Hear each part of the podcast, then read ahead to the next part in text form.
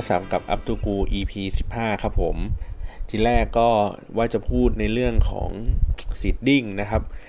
เตรียมตัวเตรียมข้อมูลอะไรอย่างนี้ไว้แล้ว แต่ว่าช่วงนี้นี่คือเรื่องเรื่องนี้มาแรงกว่านะครับ เรื่องพรบคอมพิวเตอร์นะครับ ตัวใหม่ แล้วก็เรื่องของ single gateway นะฮะ ก็ก็เลยว่า เออสองสิ่งเนี้ย มันน่าจะมีผลอะไรยังไงต่อวงการทำ digital marketing นะครับ หรือว่าในการทำงานของพวกแบรนด์ต่างๆ ที่พยายามจะสื่อสารผ่านทางโซเชียลมีเดียนะครับว่าว่าจะมีผลอะไรยังไงต่อไปนะฮะทีนี้จะบอกว่าเรื่องของ Single Gateway ครับ มันเป็นเรื่องที่เขาเรียกว่าไงนะ ในวงวิชาการนะครับ เรื่องของการพูดพูดคุยในเรื่องของ infrastructure ต่าง ๆ เนี่ยมันมันมีอยู่มันมีเรื่องนี้อยู่ตลอดนะ แต่ว่ามันเป็นเรื่องของว่ามันเป็นเรื่องที่พูดกันมาในเมื่อสักระดับแบบ นานมาแล้วครับว่าเออการที่มันมีเกตเวย์อันนึงมันก็เป็นเรื่องของความมั่นคงอันเดียวอะไรเงี้ยครับมันสามารถที่จะควบคุมช่องทางปิดกั้นนั่นนู่นนี่อะไรอย่างนี้ได้เนาะแต่ว่ามันเป็นภาวะความเสี่ยงก็คือว่าพอโลกแม่งขยายตัวขึ้นเงี้ยคือจำนวนผู้ใช้งานเองก็มีความหลากหลายเยอะขึ้น มันก็ต้องมีความเสี่ยงที่จะแบบระบบอีกที่นี้อาจจะล่มก็ได้ถูกไหมการที่กระจาย gateway หลายๆอันออกไปเนี่ยมันก็จะเป็นเรื่องที่ดี แล้วก็ทำให้เกิดการแข่งขันมากขึ้นก็คือว่า ผู้ใช้งานผู้บริโภคเองก็จะมีทางเลือกมากขึ้นในการที่จะเลือกใช้ internet gateway เหล่านั้นนะครับแล้วก็มันก็สุดท้ายปลายทางก็คือมันก็ทำให้ได้ราคาถูกได้ของคุณภาพดีเป็นกลไกการตลาดโดยปกติไป แต่ว่าพอรัฐจะไปทำนะครับจะไปบิดเบือนกลไกตลาดมันก็มันก็เลยดูแปลกๆในช่วงแรก ๆ เมื่อสักประมาณถ้าผมจำไม่ผิดสัก 2 ปีที่แล้วครับสมัยที่ลุงตู่เพิ่งมาใหม่ๆเนี่ยเขาก็โผล่เรื่องพวกนี้ออกมา เลยนะครับ ผมก็เลยไม่เข้าใจว่ามันคงมีหน่วยงานความมั่นคงอะไรสักอย่างที่พยายามเขาพูดเรื่องนี้ว่าว่าเราจะต้องมีการควบคุมเอ่อพวก traffic ในอินเทอร์เน็ตนะครับ เรื่องของไอ้พวกนี้ไป เขาก็จะมาในในมุมของพวกสงครามไซเบอร์อะไรเงี้ยฮะเป็นการโจมตี ระบบผ่านทางอินเทอร์เน็ตต่าง ๆ อะไรอย่างนี้ไปเนาะจริงๆก็ไม่ค่อยน่ากลัวเท่าไหร่กลาโหมเมืองไทยก็เอารถเข็นมารถเข็นเอ้ไม่เข็นพูดอะไรนะเอารถถังมาเข็นวิ่งบนถนนยึดอำนงอำนาจเขา มันก็ไม่ได้ใช้คอมพิวเตอร์อะไรกันขนาดนั้นป่าวะแม่งก็อนาล็อกหรือเปล่าวะ เออ มันก็ไม่ได้จริงจังอะไรขนาดนั้น ระบบไอทีประเทศเราแม่งก็มันไม่ sync อะไรกันเลยนี่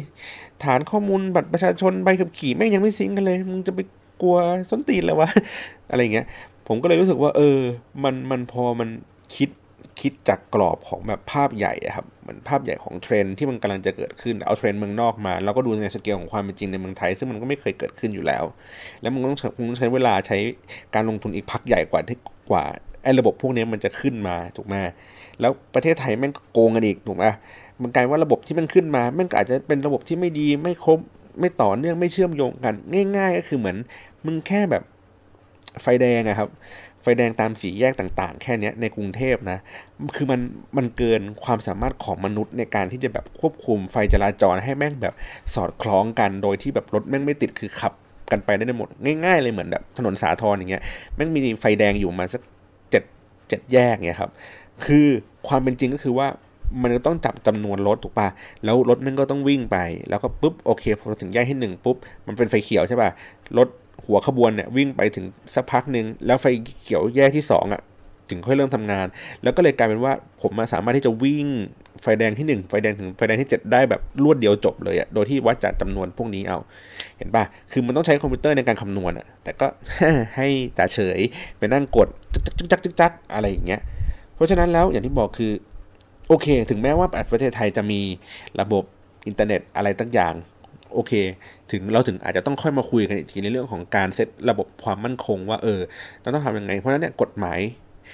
หรือแม้กระทั่งตัวที่มันเป็นพวก single gateway อะไรต่างๆ เนี่ย มันยังไม่ถึงเวลาในวันนั้นนะครับ มันยังตลาดมันยังไม่เสรีมากพอที่จะแบบ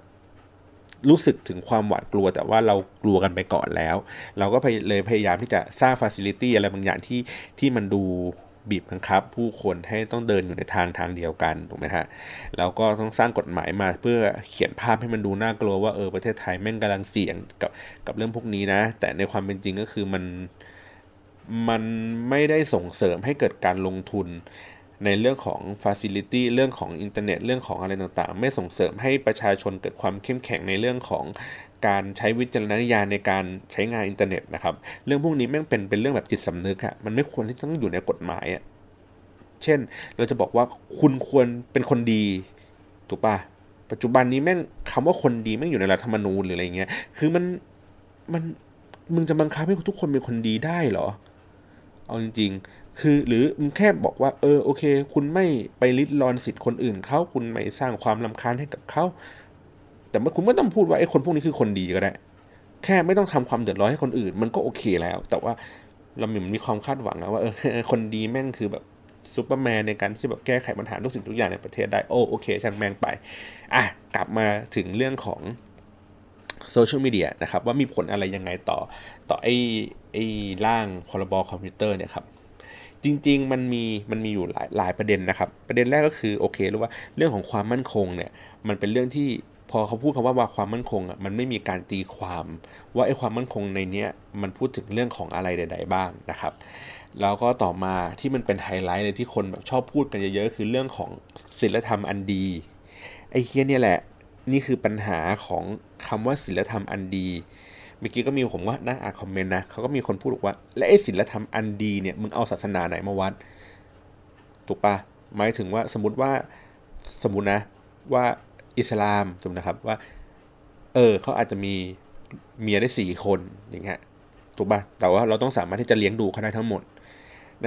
ในขณะเดียวกันแม่งเอาบอกว่าศีลธรรมอันดีของคนพุทธโอ้ต้องหัวเดียวเมียเดียวอะต้องตกลงมึงเอาศีลธรรมอันดีอันไหนไปวัด หรือศีลธรรมอันดีก็คือว่าเราไม่กินเหล้าเมายาในวันพระนะ แล้วอ้าวไอ้เหี้ยกูนับถือศาสนาอื่น กูไม่มีพระเหมือนพวกมึงอะ่ะแล้วทำไมกูไม่ได้แดกเบียร์วะ อะไรอย่างเงี้ย คือคือมันมันมันเลยกลายเป็นว่าเฮ้ยไอ้กรอบของว่าศิลธรรมอันดีงามเนี่ยมันเป็นเรื่องที่แม่งแบบน่ากลัวมากๆเลยทั้งทั้งที่แบบเอ้ยเขาอาจจะแบบว่าหวังดี ว่าเออเราเขาอยากจะให้ประเทศไทยมันดูเรียบร้อยโซเชียลมีเดียมันไม่ดูแบบต้องมีใครมานั่งเต้นโป๊แหกหอยอะไรเงี้ยโชว์นมอะไรเงี้ยเราเป็นศิลธรรมอันดี ทุกอย่างมันดูใสๆปิ๊งๆนะครับ ปัญหาก็คือเนี่ยแหละพอมันมีคำคำนี้ขึ้นมา มันทำให้เราแบบ ทุกอย่างแม่งอาจจะเข้าขายเรื่องนี้ก็ได้นะ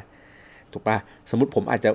โพสเฟซบุ๊กด่าพ่อแม่อยู่ก็ได้ ผมก็อาจจะโดนพ่อแม่ฟ้องก็ได้ว่า เอ้ยเฮียมึงทำผิดศีลธรรมอันดี มึงเป็นลูกที่ดีมึงไม่ควรที่จะแบบประจานพ่อแม่ในขณะเดียวกันพ่อแม่อาจจะแบบด่าลูกได้ มันก็เป็นศีลธรรมอันดีว่าเออพ่อแม่จะด่าลูกได้นะลูกไม่สามารถจะอะชิบหายนะครับกลายเป็นว่าคนที่โพสต์ต่างๆอะครับ ก็มีความเสี่ยงแล้วล่ะ ในการที่จะแบบแสดงออกถึงความคิดเห็นอะไรบางอย่าง ว่าเออเขาอยากจะ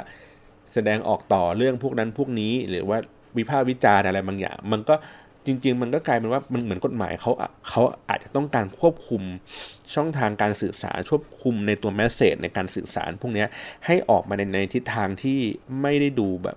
แย่จนเกินไปอะอืมเขาก็เลยให้พลังอำนาจในการที่จะแบบ พูดกว้างๆพูดให้ดูคุมเครือ คือเขาตั้งใจเขียนให้มันดูคุมเครืออยู่แล้วนะ เพราะว่ามันสามารถเอาไปอัดแอปใช้ในได้ในทุก ๆ เรื่องที่กูรู้สึกว่าเฮ้ยเนี่ยแหละมึงผิดนะครับ ก็สามารถจะโบยกูจะหายัดไปสักกระทงหนึ่งอะ่ะมึงยังไงมึงผิดแน่ ๆนะครับ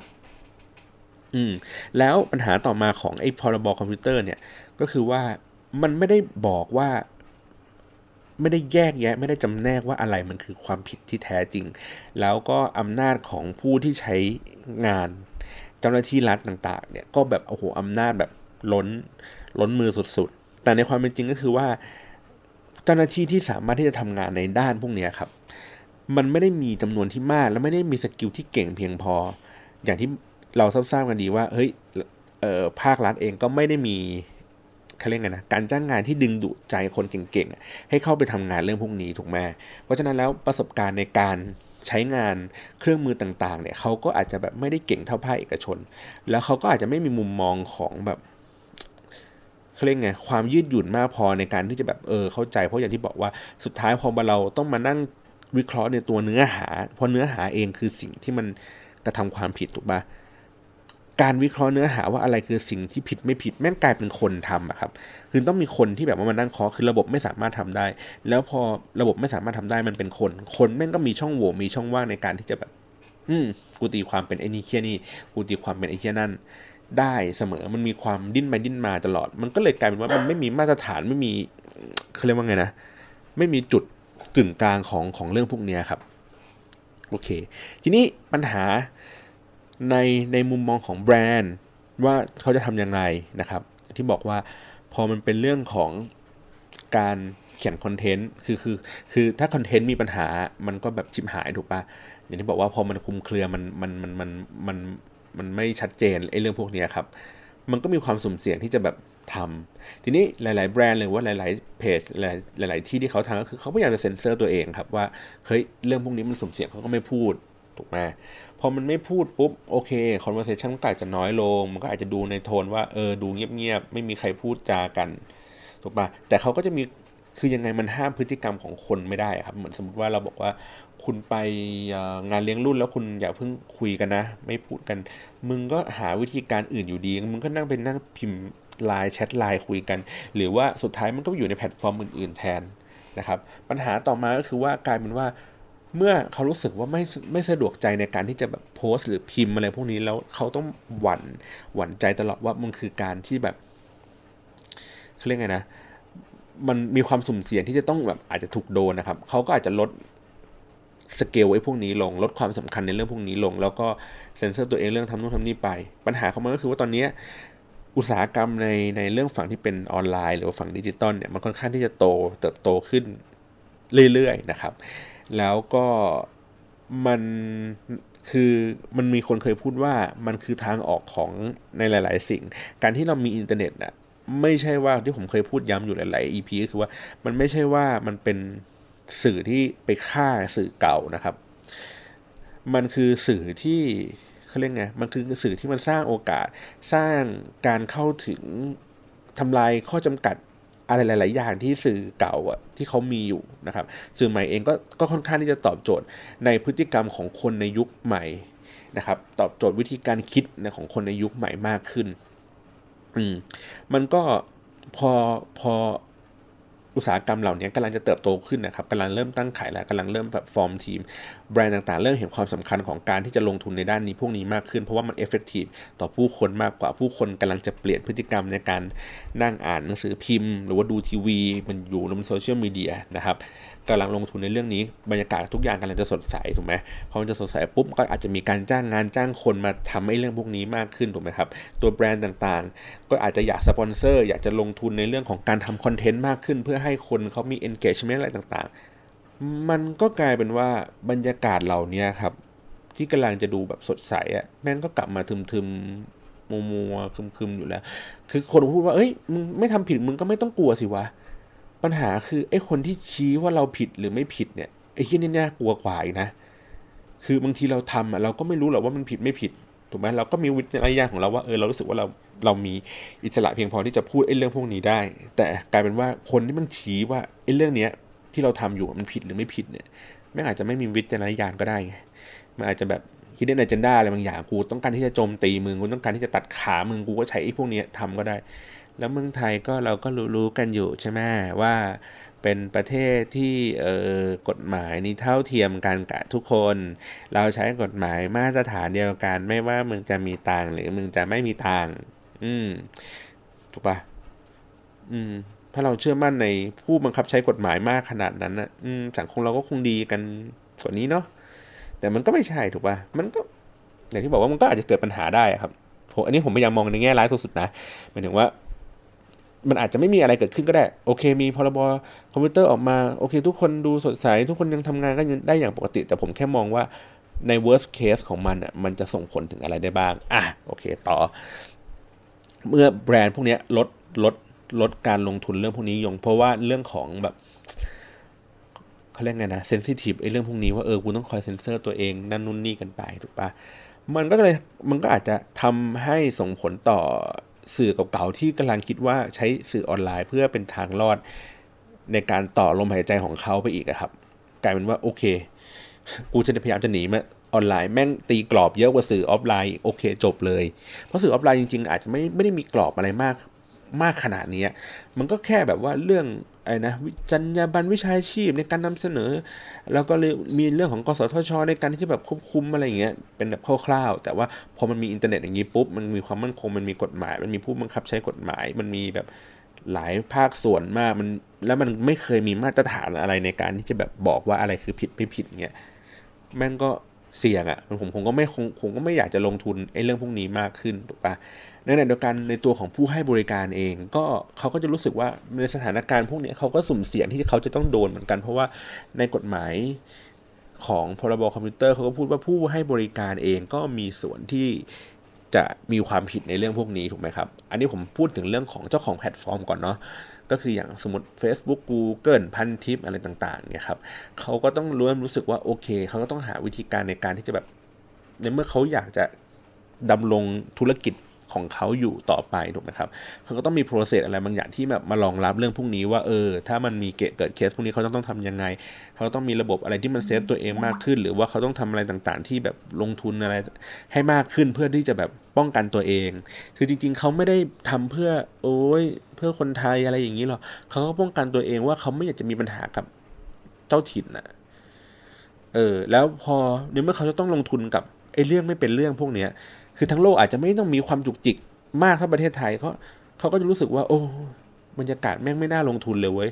คือกูต้องจ่ายเงินที่แพงขึ้นมากขึ้นอะเพื่อได้ผลลัพธ์ที่น้อยลงเนี่ยเขาก็อาจจะชะลอเรื่องของการลงทุนเรื่องของฟีเจอร์ถ้าง่าย ๆ ก็คือ นึกภาพเหมือน Apple iPhone ที่แบบมึงเรื่องเยอะใช่ไหมกูแม่งจับประเทศไทยอยู่เทียสามเลยอะไรเงี้ยมันก็อาจจะมีภาพในลักษณะแบบนั้นได้ถูกไหมครับ เรื่องของโอกาสในการที่เขา จะมาลงทุนมันก็น้อยลง มันก็ทำให้เราเห็นว่า เออ อาจจะชะลอในเรื่องของการที่จะมาเปิดออฟฟิศในเมืองไทย เรื่องของการจ้างคนเรื่องของการพัฒนาฟังก์ชันอะไรบางอย่างที่มันสอดคล้องกับคนไทยมากขึ้นเขาก็ไม่ทำส่งผลต่อไปอีกก็คือ ผู้ให้บริการแพลตฟอร์มต่างๆนี่คือเจ้าที่เขามีอยู่แล้ว เจ้าใหม่ที่ยังเป็นแบบพวกสตาร์ทอัพอะไรต่างๆถูกปะเขาก็ต้องลงทุนในเรื่องของการทำ facility เพื่อป้องกันไอ้เรื่องพวกนี้ว่า วันในวันหนึ่งมันอาจจะมีความซวยเกิดขึ้นกับเขาได้เพราะฉะนั้นเขาก็ต้องไปทำระบบที่มันรองรับกับไอ้เรื่องพวกนี้ เพื่อให้เขา safety ให้เขานั้นกลายเป็นว่าเขาก็ต้องจ่ายเงินในต้นทุนที่แพงขึ้นในการพัฒนาแพลตฟอร์มบางอย่าง เพื่อให้ปลอดภัยจากการทำงานด้วยกฎหมายของเมืองไทยอะมันก็มีต้นทุนที่แพงขึ้น มันก็ทำให้เราอาจจะไม่ได้ใช้ของที่ดีถูกไหมมากพอเขาก็ต้องไปตัดสเปคลดสเปคนั่นนู่นนี่ไปเพราะว่าต้นทุนมันแพง อีก ก็กลายเป็นว่าเราก็อุตส่าห์จะโหมว่า เออเรามาทำสตาร์ทอัพกันเถอะนะ อะไรอย่างเงี้ยมันก็ก็เลยไม่ได้เป็นบรรยากาศที่ดีครับ อืมเราก็เลยก็เลยส่งผลตอบอีกว่า เฮ้ย แล้วสุดท้ายแล้วกระทรวงดิจิตอลแม่งมีไว้เพื่ออะไรวะ มีไว้เพื่อส่งเสริมหรือมีไว้เพื่อขัดขวางการทำงานดิจิตอลวะ เพราะแผนต่างๆ ที่มันออกมาแต่ละอันนี้คือแบบโอ้โห สุดตีนมาก แบบไม่รู้จะพูดยังไงดีอะไรเงี้ย โอเค นี่นี่ก็คือ อะ เป็นอย่างนี้ไป สุดท้ายกลุ่มที่อาจจะโดนอีกก็คือพวกเอ่ออินเทอร์เน็ตอะไรวะพวก ISP ต่างๆเนี่ยผู้ให้บริการเรื่องอินเทอร์เน็ต คือเขาก็สามารถที่ถูก track ถูกจับได้ตั้งแต่ตอนนั้นก็คือว่า โอเค แพลตฟอร์มไม่ให้ความร่วมมือเขาไปดักไปไปทางหน้าทางเลย ถ้ายิ่งเป็น single gateway ยิ่งง่ายเข้าไปใหญ่เลย มันไม่ต้องมีหลายท่อกูไม่ต้องวิ่งหลายที่ไปที่เดียวแล้วกูจบเลย จบจับได้ง่ายทำเรื่องอะไรทุกอย่างนะครับ มันก็เลยกลายว่าบรรยากาศคลุมเครือเหล่านี้เขาก็ไม่อยากจะทำอะไรกัน นักลงทุนเขาก็ไม่อยากจะลงทุนเรื่อง facility เพราะว่าสุดท้ายมันก็ไป single gateway กัน คนทำแพลตฟอร์มก็ไม่อยากจะทำฟังก์ชันอะไรใหม่ๆเพราะว่ากูก็ต้องไปแก้ไขปัญหาเดิมๆกูต้องไปต้องตบตีกับรัฐบาลอยู่ดีถูกปะแล้วเรื่องต่างๆเหล่านี้ครับ มันก็จะส่งผลทำให้คนที่กำลังจะเข้ามาอยู่ในอุตสาหกรรมเหล่านี้ครับเขาก็เริ่มรู้สึกว่าเออ ฮ้ยมันไม่ไม่น่าสนุกเหมือนเดิมแล้วอะมันก็มีความยุ่งยากวุ่นวายสะท้อนกลับไปอีกทีก็คือว่า พอมันมีความยุ่งยากวุ่นวายต้องต้องแบบหาวิธีการจัดการกว่าพวกมหาลัยต่างๆ กว่าจะหมุนตัวว่าเฮ้ยมันมีความสำคัญกว่าจะสร้างบุคลากรเพื่อเพื่อมารองรับกับกฎหมายใหม่ระเบียบต่างๆ ใหม่มากขึ้น มันก็ล้าสมัยไปแล้ว ถูกไหมคือเราไม่ได้ เราไม่ได้ออกแบบกฎหมายมาเพื่อรองรับรองรับอะไรกว้างๆนะครับ หรือว่าเราไม่ได้ออกแบบกฎหมายมาเพื่อเอเพื่อหลีดให้ภาคเอกชนทำสิ่งนั้นสิ่งนี้ที่เป็นผลดีต่อประเทศชาติ เราไม่เราไม่ค่อยออกกฎหมายที่เป็นการตีกรอบคร่าวๆเพื่อไม่เพื่อให้เกิดการแข่งขันโดยเสรี โดยที่ไม่มีใครผูกขาดถูกไหมแล้วก็สุดท้ายพอมีการแข่งขัน ในเรื่องของกลไกตลาดทำให้ผู้บริโภคสามารถที่จะใช้ของในราคาที่ถูกลง แล้วก็ดีมีคุณภาพที่ดี เราก็ไม่ได้ออกแบบเรื่องในลักษณะนั้น แต่เรากลับไปมองในเรื่องของการออกแบบเขาเรียกไงนะว่าพฤติกรรมคนตีกรอบว่าคุณจะคุณจะต้องเป็นแบบไหน คุณควรจะต้องทำอย่างไร คุณควรจะต้องทำสิ่งนั้นสิ่งนี้ให้ดีขึ้นนะครับ กลายเป็นว่าพอเราออกแบบให้ให้ให้เรารู้สึกว่าเฮ้ยเราต้องเป็นคนดีนะ เราต้องเป็นแบบ พลเมืองที่ดี เราต้องคอยแบบ จะโพสอะไรเราต้องคิดก่อนโพสนะครับพอพอคิดก่อนโพสเสร็จปุ๊บเวลาพูดอะไรก็อย่าปากมา อย่าพูดพาดพิงกับคนอื่น ให้มันเสียเสียให้หาแล้วต้องพูดจาดีๆกันถูกไหมแล้วเราก็ต้องโพสแต่รูปดีๆ สวยๆงามๆแต่งชุดไทย ใส่เสื้อผ้ามิดชิดนะครับ ก็ต้องดูสำรวมนิดนึงพูดจาอย่าพูดคำหยาอย่าพูดคุยหีอะไรใดๆก็ต้องพูดจาที่มันชัดเจนถูกต้องนำเสนอรอเรือรอลิงนี้ไม่ได้นะ พูดขะคะอะไรเงี้ยพิมพ์ผิดไม่ได้นะครับ ผิดศีลธรรมอันดีถูกไหมครับ ในขณะเดียวกันเราก็ต้องเป็นพลเมืองที่ดีนะครับ คอยสอดส่องว่ามีใครทำตัวเหี้ยใน Facebook เราบ้างหรือเปล่าใน news feed เราไหม ถ้ามีไอ้พวกนี้เหี้ย พวกนี้มันไม่ดี มันผิดศีลธรรมอันดี กูจะต้อง report ให้พวกมึงคุณพวกมึงต้องไปอยู่ในคุก พวกมึงต้อง มึงต้องไปกักขัง พวกมึงต้องแบบไปดัดสันดานไอ้พวกนี้ไม่ได้ มันทำให้ประเทศชาติเราไม่รุ่งเรือง ไม่เจริญรุ่งเรือง นะครับแล้วก็ไอ้พวกแพลตฟอร์ม พวกนี้แม่งเป็นทุนแบบทุนอเมริกามันมามอมเมาเยาวชนบ้านเรา ให้แม่งแบบหลงติดแล้วก็สมองไม่พัฒนา เพราะวันวันแม่งกดแต่โซเชียลมีเดียกันเนี่ยไอ้พวกนี้ไอ้พวกจัญไรนี่มันต้องออกไปนะครับ ไม่ได้เลย มึงอยู่ในประเทศไทยมึงต้องเคารพกฎหมายบ้านเรามึงทำอย่างนี้ไม่ได้ เราปกป้องพลเมืองของเราให้ให้เป็นคนดีถูกไหมแต่เราไม่สอนที่อะไรนะ เราต้องปกป้องด้วยกฎหมายเหล่านี้ พวกมึงจะต้องแบบเออทำตามนะคะ มึงอยากจะขายของในบ้านกูเนี่ย มึงต้องทำตามกฎบ้านกู อะไรแบบนี้นะครับ มันก็อย่างที่เราเห็นกันอยู่ครับ สุดท้ายมันก็ไม่ได้ไม่ได้ทำให้บรรยากาศพวกนี้มันดีขึ้นด้วย facility เรื่องเรื่องอะไรหลาย ๆ สิ่งหลายอย่างนะครับ แล้วก็สุดท้ายก็คือว่า อ้าไม่สุดท้ายดิถามว่า บรรยากาศเหล่านี้การมอนิเตอร์ดูการกรองผู้คน ถามว่าภาคเอกชนทำไหมทำนะครับ ยังทำยังทำกันอยู่มาผมเคยพูดใน EP หลายๆ EP แล้วแหละว่ามันเรียกว่า Social Media Listening ครับ ก็คือว่าวิธีการทำงานก็คือเราเรากรอก keyword ต่างๆ เข้าไปนะครับ ถ้าเป็นแบรนด์คือเราก็กรอกชื่อแบรนด์เข้าไป แล้วก็ดูว่ามีคนเมนชั่นถึงแบรนด์เราอะอยู่ที่ไหนอะไรยังไงมีจำนวนมากน้อยยังไงผ่านช่องทางไหนวันเวลาเท่าไหร่มีจำนวนมากแค่ไหน หนึ่งก็คือถ้าเบื้องต้นง่ายๆก็คือว่าเออ เราดูว่ามีคนพูดถึงแบรนด์เราก็น่าจะเป็นลูกค้าเราได้เนาะอะไรแบบเนี้ยในการรับรู้ต่างๆนะครับสก็คือในเรื่องของ customer service ในการที่จะแบบว่าเฮ้ยเข้าไปแก้ไขปัญหาลูกค้าอาจจะเป็นการคอมเพลนอาจจะเป็นการบ่นเราก็จะเข้าไปดูแลแก้ไขก่อนที่จะไปเกิดดราม่าต่างๆนะครับอืมแล้วก็อาจจะดูวิเคราะห์ตลาดวิเคราะห์คู่แข่งหาอินไซต์ว่าเออพฤติกรรมของผู้บริโภคในเวลานี้เขาชอบอะไรเขาพูดเรื่องอะไรกันอยู่เขามี พฤติกรรมในการตัดสินใจซื้อนะครับอย่างไร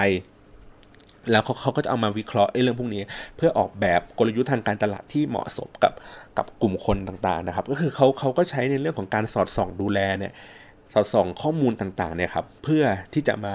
ปรับปรุงพัฒนาธุรกิจของเขาให้ให้ให้ตอบโจทย์ผู้บริโภคมากขึ้นนะครับ ข้อดีของการทำไอ้เรื่องพวกนี้อย่างหนึ่งก็คือว่าเขาดูข้อมูลที่เป็น Public ครับเขาไม่ดูข้อมูลที่เป็น private เพราะว่าระบบมันไม่สามารถที่จะทำทำได้ แล้วก็ไม่ใช่ว่าทุกแบรนด์สามารถที่จะทำในลักษณะแบบนี้ได้ คือเขาต้องลงทุนค่อนข้างสูง ในการที่จะแบบเข้าถึงเครื่องมือ เข้าถึงอุปกรณ์ต่างๆ ในการที่จะแบบไปกวาดข้อมูลพวกนี้มาในระดับหนึ่งเนาะ แล้วเขาก็ต้องไปจ้างใครสักคนหนึ่งมาเพื่อมานั่งอ่านข้อมูลพวกนี้มาวิเคราะห์ทิศทางวางกลยุทธ์ต่างๆนะครับ เพราะฉะนั้นแล้วภาคเอกชนก็จะมีความเชี่ยวชาญในเรื่องของการทำให้เรื่องพวกนี้การสอดส่องดูแล นะแต่ทีเนี้ยอย่างที่บอกว่าพอมไปอยู่ในมือของภาครัฐนะครับเขาไม่ได้สอดส่องเพื่อที่จะพัฒนาปรับปรุงการให้บริการกับประชาชนนะถูกไหมครับเขาไม่ได้เขาไม่ได้มีความตั้งใจว่าโอเคเขาจะทำการสอดส่องเขาต้องดูว่าเอ้ยคอนเทนต์อะไรพวกนี้มันมันมันมันทำเพื่ออะไรนะครับ ไม่ได้มาเพื่อพัฒนาในเรื่องของของการให้บริการในภาครัฐ เออแต่เขาดูในเรื่องของความมั่นคงดูตีกรอบผู้คนอะไรแบบนี้ ปัญหาก็คือว่าเรื่องพวกนี้ครับ ใครจะเป็นคนนั่งอ่านข้อมูลนะฮะว่าว่าข้อมูลนี้มันถูกต้องข้อมูลนี้มันใช่ไม่ใช่ ข้อมูลนี้มันถูกศีลธรรมหรือผิดศีลธรรมนะครับ มันก็เป็นคนคนหนึ่งอะแล้วอย่างที่บอกคือว่าศักยภาพของคนเนี้ยมันอาจจะไม่ได้เท่ากับพวกภาคเอกชนที่เขามีประสบการณ์ในการทำมาแล้วประมาณ 3-4 ปีถูกไหมฮะเขาก็ต้องถูกฝึกจากทหารพวกไซเบอร์ อะไรเงี้ยพวกต่อต้านสงครามไซเบอร์อะไรต่าง ๆ เนี่ยพวกเนี้ยมันก็มีแนวโน้มว่ามันอาจจะเหมือนเหมือนเขามีพลังกฎหมายให้พลังให้อำนาจเขาอยู่สมมติหนึ่งร้อยเปอร์เซ็นต์เงี้ยครับแต่ว่าศักยภาพในการทำงานจริง ๆ ของเขาอาจจะมีแค่ยี่สิบเปอร์เซ็นต์และอีกแปดสิบเปอร์เซ็นต์ก็คือแบบไม่ได้ใช้อะมันเป็นพลังที่แบบมากเกินไป ผมก็เลยมอง ผมก็เลยมองนะว่าในพรบคอมพิวเตอร์นะครับ มันนอกจากที่เรื่องของอความคุมเครือความไม่ชัด เจนถูกไหมฮะผมก็ยังมองว่าการให้อำนาจที่มากเกินไปของของเจ้าหน้าที่ที่ปฏิบัติงานนะครับ โดยที่มันไม่สอดคล้องกับความรู้ที่ตัวเองมีสอดคล้องกับกำลังพลหรืออะไรต่าง ๆ เนี่ยมันมันเลยรู้สึกว่ามันเกินเหมือนว่ามันเร็วเกินไปที่จะที่เราจะมานั่งตีกรอบเรื่องพวกนี้ครับ คือถามว่า โซเชียลมีเดียเรามีปัญหาไหมมันก็คงมีแหละเรื่องของจริยธรรมอย่างที่บอกว่าเราคงไม่ไม่ได้ไม่ได้ถูกสั่งสอนมาจากโรงเรียนอะมันเป็นเรื่องปัญหาของการศึกษาด้วยส่วนหนึ่งว่าเออในหลักสูตรการศึกษาไม่ได้สอนเรื่องของจริยธรรม เรื่องของวิจารณญาณในการใช้งานอินเทอร์เน็ตอะไรเงี้ยมาก มันก็จะค่อยๆ ปล่อยไหลกันไปเรื่อยถูกไหมคนยุคเก่าก็ไม่ได้สอนเรื่องพวกนี้อยู่แล้วครับ คนยุคเก่าไม่เคยรู้เลยด้วยซ้ำว่าวันหนึ่งมันจะต้องมีแบบโซเชียลมีเดียที่จะแบบเข้ามาในชีวิตพวกมึงอะ่ะ เออ มันก็แต่แต่แต่จะโทษในเรื่องของการศึกษา บ้านเราแม่งก็โทษอย่างเดียวไม่ได้ถูกปะมันก็ต้องโทษในเรื่องของภาครัฐว่าภาครัฐเองไม่ได้ออกแบบกฎหมายมาเพื่อตัดตัดแต่งสังคมอะครับ คือไม่ได้แบบดีไซน์มาเพื่อว่า เออ คุณเราจะเปิดโอกาสให้คุณทำในสิ่งนั้นสิ่งนี้ก็ได้แต่ว่าเรามีกรอบคร่าวๆว่ายังไง แต่มึงแบบมาเป็นบล็อกแล้วว่ามึงต้องต้องทำอย่างนี้นะมึงต้องทำอย่างนี้นะ อืม มันก็มันก็เลยทำให้ อย่างที่บอกว่าพอมันต้องเป็นบล็อกบล็อกทุกอย่าง มันก็สามารถที่จะแบบแตกระเบิดออกมาไปได้ได้ในในในหลาย ๆ ทิศทางนะครับ โอเค ก็ถ้าโดยสรุปในภาพรวมก็คือว่าเฮ้ยถามว่าผมแบบถามว่าแล้วแล้วแล้วคนแล้วคนธรรมดาอย่างพวกเราเงี้ยแล้วหรือว่าอย่างผมเองที่ที่ทำงานในด้านนี้อะไรเงี้ยเราควรจะต้องแบบเตรียมตัวยังไง ถ้าวันหนึ่งไอ้พรบอันนี้มันผ่านนะครับ อย่างที่บอกก็คือว่าเราก็ต้องแบบ เซ็นเซอร์ตัวเองครับนี่นี่นี่คือขั้นตอนที่ดีที่สุดเลยว่าว่าเราต้องทำไง ซึ่งไอการเซ็นเซอร์ตัวเองเนี่ยมันควรจะมีตั้งแต่แรกอยู่แล้วปะวะ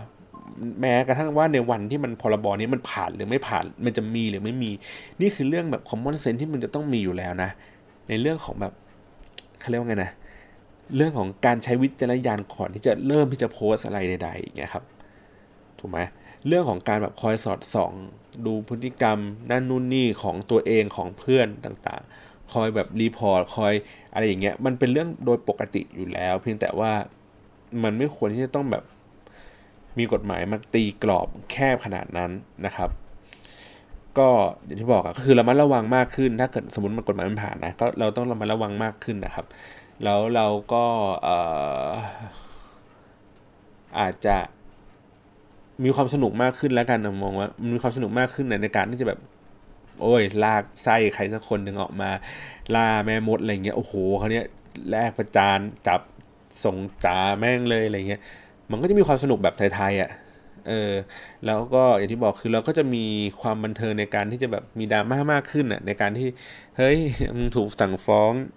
ด้วยเรื่องที่แบบไม่เป็นเรื่องแค่นี้อย่างเมื่อก่อนเราอาจจะเคยได้ยินเคสที่แบบว่า ใครนะนักเคลื่อนไหวทางการเมืองอะไรใช่ไหมครับ เข้าไปคุย inbox กับแม่หรือ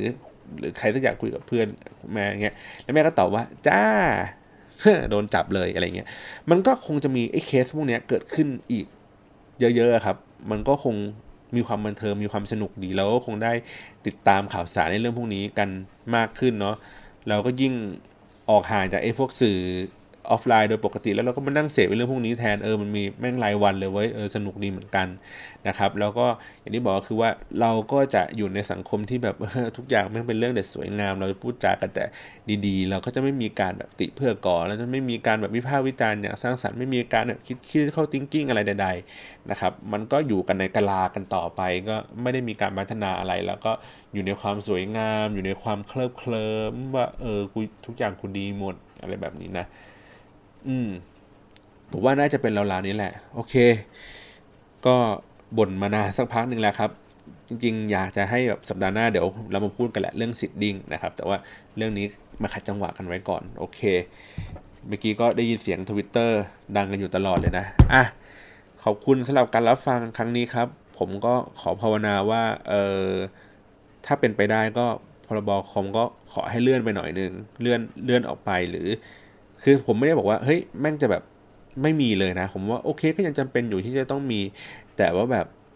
ไปพินิจพิจารณากันให้เยอะขึ้นกว่านี้ที่ทวนกับนี้นิดนึง รับฟังผู้คนให้มากกว่านี้นิดนึง แล้วก็ไม่ต้องคิดว่ากูคือคนดี แล้วพวกมึงคือคนเลวต้องใช้รสนิยมของกูใช้มาตรฐานของกูในการตัดสินว่าใครสั้นใครยาวกว่ากูลดลดลดไอ้เรื่องพวกนี้ลงนิดนึงนะครับ แล้วก็ เอาให้มันพอดีตัวไม่ต้องแบบไปเขียนอะไรที่แบบว่าโอ้โหอำนาจล้นฟ้าขนาดนั้น ค่อยๆเอา ค่อยๆเปลี่ยน ค่อยๆ ปรับกันไป คิดซะว่าวันหนึ่งถ้าไอ้กฎหมายฉบับนี้มันไปอยู่ในรัฐบาลพลเรือนขึ้นมาไปอยู่ในมือแมวไปอยู่ในมือมาร์คเข้ามาเนี่ยไอ้ขั้วตรงข้ามการเมืองของพวกมึงมึงก็จะซวยกันไป เพราะว่าเขามีอำนาจล้นฟ้าขนาดนี้ในการควบคุมทิศทางการสื่อสารบนโซเชียลมีเดียหรือว่าบนอินเทอร์เน็ตนะ ก็คิดกันเยอะๆนะครับ ก็นั่นแหละ ใจเขาใจเรานะครับ ขอบคุณมากครับสำหรับการรับฟังในสัปดาห์นี้ ขอให้พวกคุณใช้โซเชียลมีเดียกันอย่างมีความสุขนะครับ สวัสดีครับ